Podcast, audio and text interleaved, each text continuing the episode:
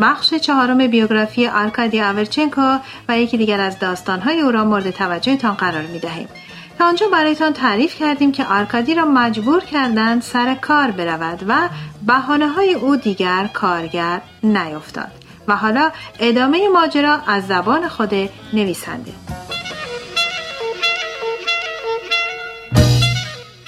اولین روز کار خیلی خوب به خاطرم مانده. من میبایست در یک شرکت حمل و نقل بار مشغول کار می‌شدم. حدود ساعت هشت صبح بود که به آنجا رسیدم و فقط یک نفر را که جرقه به تن داشت و کتی نپوشیده بود در آنجا دیدم که خیلی خوش برخورد و فروتن بود. با دیدن او پیش خودم فکر کردم آه حتما او رئیس اینجاست که زود اومده. به این دلیل دستشو محکم فشردم و گفتم روزتون بخیر. کاروبار چطوره؟ بد نیست. بنشینید با هم گپ بزنیم. ما دوستانه سیگاری آتش زدیم و من مثل یک آدم با سیاست درباره شغل آیندم صحبت کردم و همه چیز رو درباره خودم برای او تعریف کردم. در این موقع ناگهان از پشت سر صدای خشنی شنیده شد. اه چه خبره؟ تنبل بیارزه هنوز حتی گردگیری هم نکردی؟ شخصی که من فکر می‌کردم رئیس اون شرکت باشه فریادی زد و از جا پرید و زود دستمال گردگیری رو برداشت و مشغول کار شد.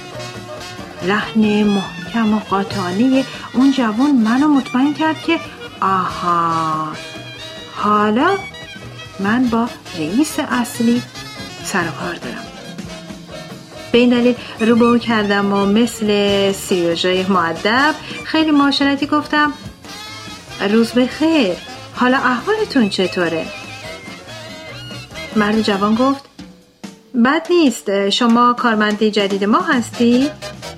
آها بله بله متوجه شدم خیلی خوشحالم ما خیلی دوستانه مشغول حرف شدیم و چنان گرم صحبت بودیم که متوجه نشدیم چه وقت مرد میانسالی وارد دفتر شد و از یقه مرد جوان گرفت و اون رو بلند کرد و در حالی که با تمام زورش فریاد می‌زد گفت ای شماها رو میگم. به به به به. چشمم روشن که دارید کار می‌کنید. واگونا رو آماده می‌کنید. تو ای تنبل مفتخور.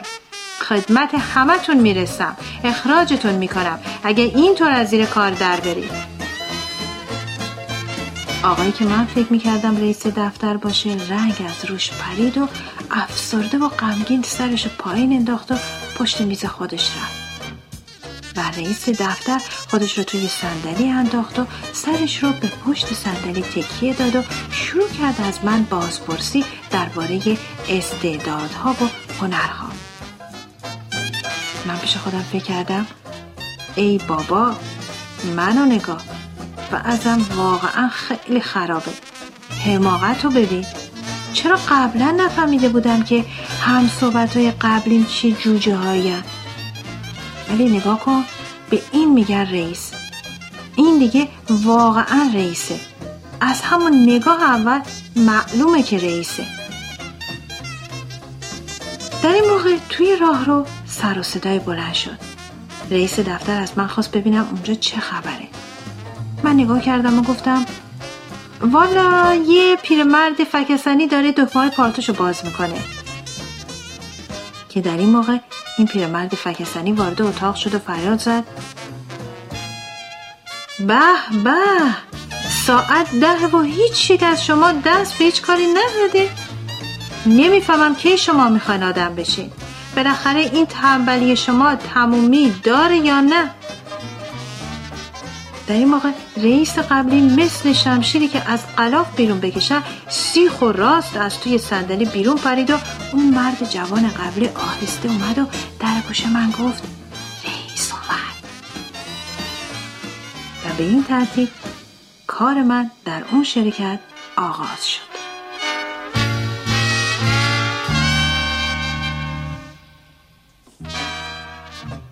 از شما دعوت می‌کنیم همراه ما باشید تا داستان کوتاه تنز آمیز کندکاری رو برایتان تعریف کنیم.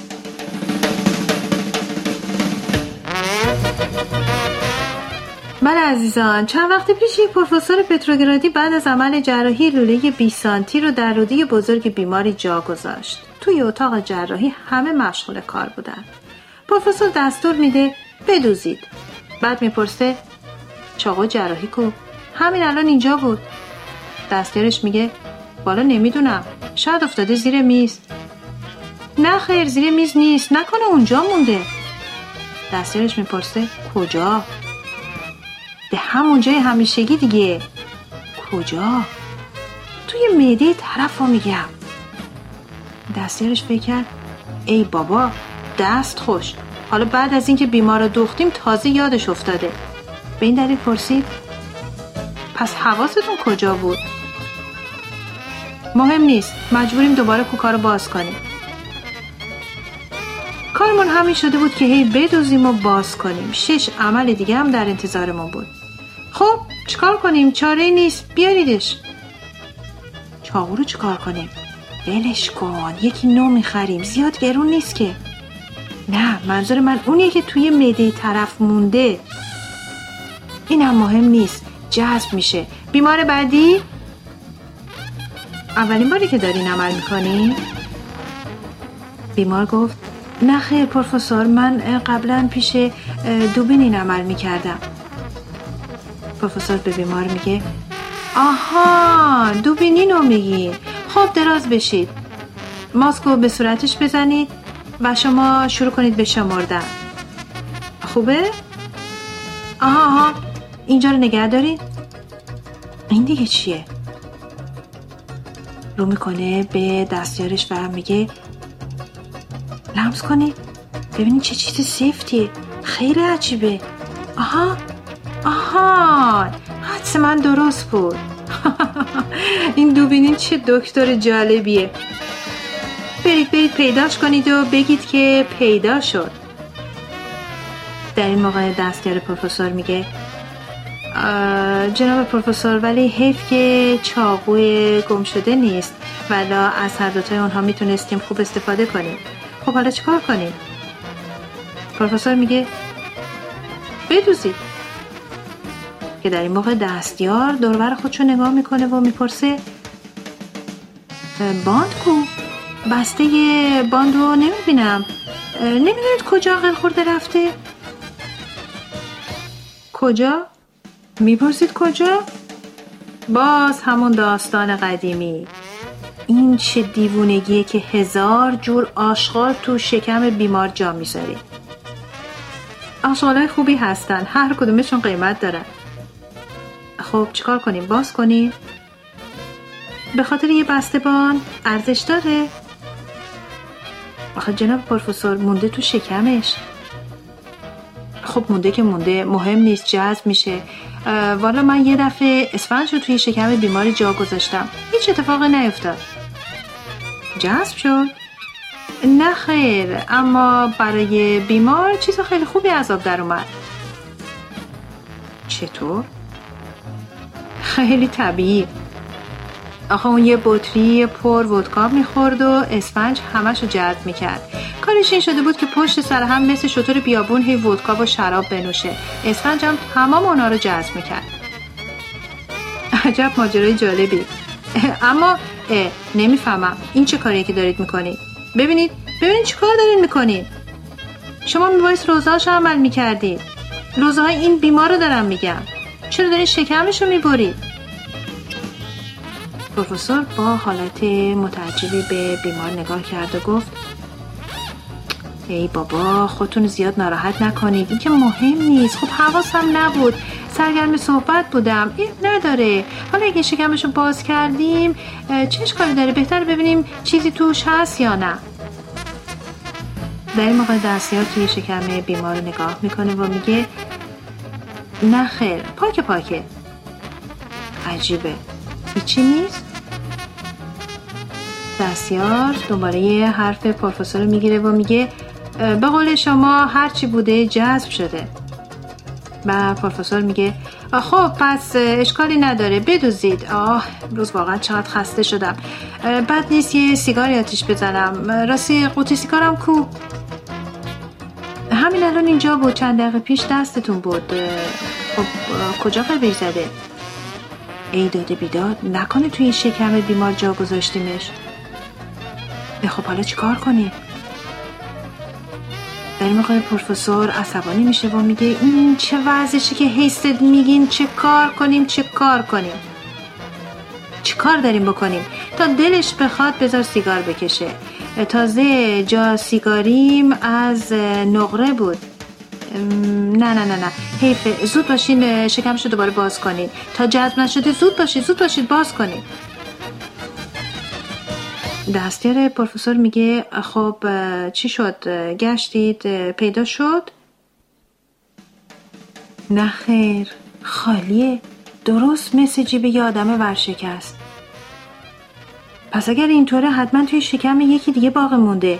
راستی همه بیمارایی رو که امروز عمل شدن اینجا هستن.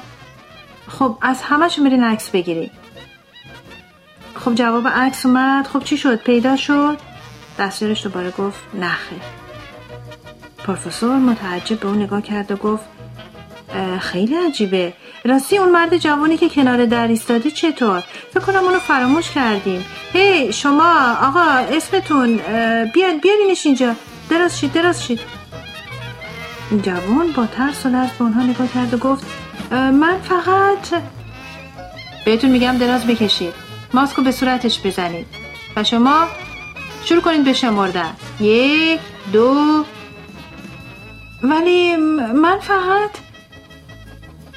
ماسکو میگم محکمتر فشار بدید. خب بهتر شد. چاقو کو آها خیلی ممنون. مرسی.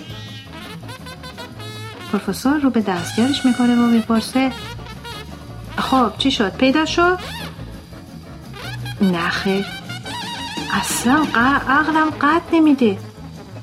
بوتی سیگار کجا می‌تونه قیبش بزنه؟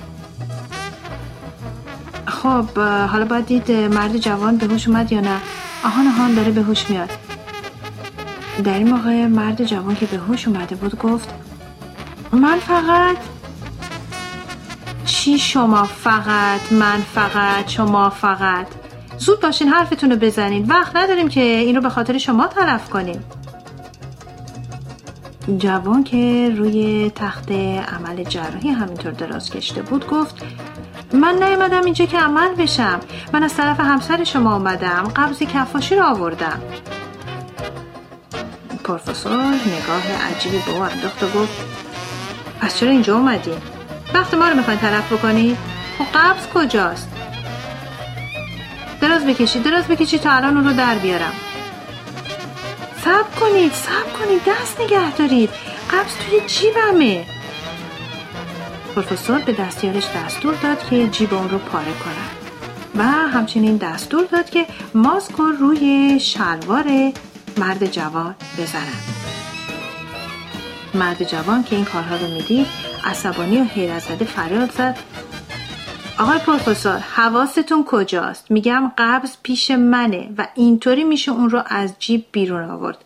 اگه شما به من اجازه بدید پروفسور حیرت زده به او نگاهی انداخت و گفت آها شما هم یاد گرفتی؟ خب باشه باشه. اول جیبتون رو پاره می‌کنیم بعد بیهوشش می‌کنیم بعد قبض رو در میاریم بعد میگیم جیبتون رو بدوزن.